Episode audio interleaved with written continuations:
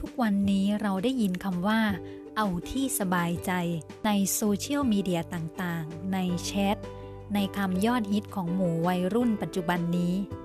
คำว่าเอาที่สบายใจเหมือนจะเป็นการพูดเล่นๆ ต่อกัน แต่จริงๆ แล้วถ้าเราพิจารณาคำคำนี้ให้ลึกซึ้ง เราสามารถที่จะนำมาปรับใช้ในชีวิตของเราได้ เอาที่สบายใจ เวลาที่เราทำอะไรที่เรารู้สึกไม่สบายใจแน่นอนว่านั่นมันไม่เวิร์กไม่สร้างสรรค์กับชีวิตของเรา เช่น ถ้าหากว่าเราคิดที่จะไปฆ่าสัตว์ ไปฆ่าใครไปทำร้ายใคร ไปลักขโมยสิ่งของของใคร ไปแย่งคนรักของรักของใคร รวมไปถึงการติดสุรายาเสพติดกินเหล้าเมายาการพูดจาโกหกหลอกลวงคดโกงคนอื่นๆ นี่ก็เป็นสิ่งที่เราทำแล้วเรารู้สึกไม่สบายใจ แน่นอนว่าย่อมไม่ใช่หนทางที่ดีกับชีวิตของเราย่อมไม่เวิร์กไม่สร้างสรรค์กับชีวิตของเราอย่างแน่นอน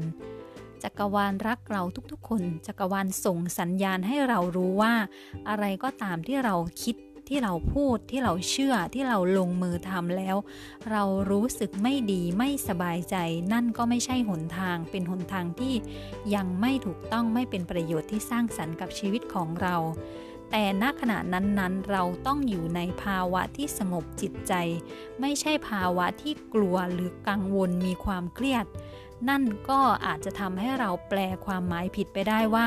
เราไม่สบายใจเราก็เลยไม่อยากลงมือทำอะไรก็ตาม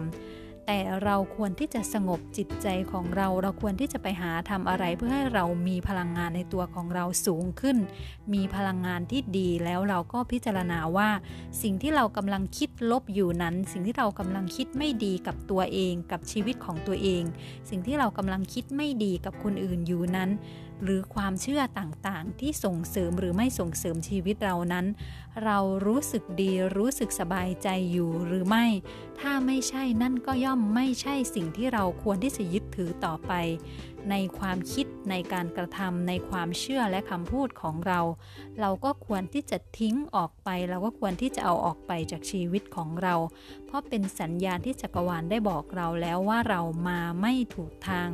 ฉะนั้นแล้วเราจึงควรที่จะ ทำอะไรก็ตามที่ทำให้เรารู้สึกสบายใจ เอาที่เราสบายใจนั่นจะดีต่อใจดีต่อจิตวิญญาณของเราอย่างแน่นอนค่ะ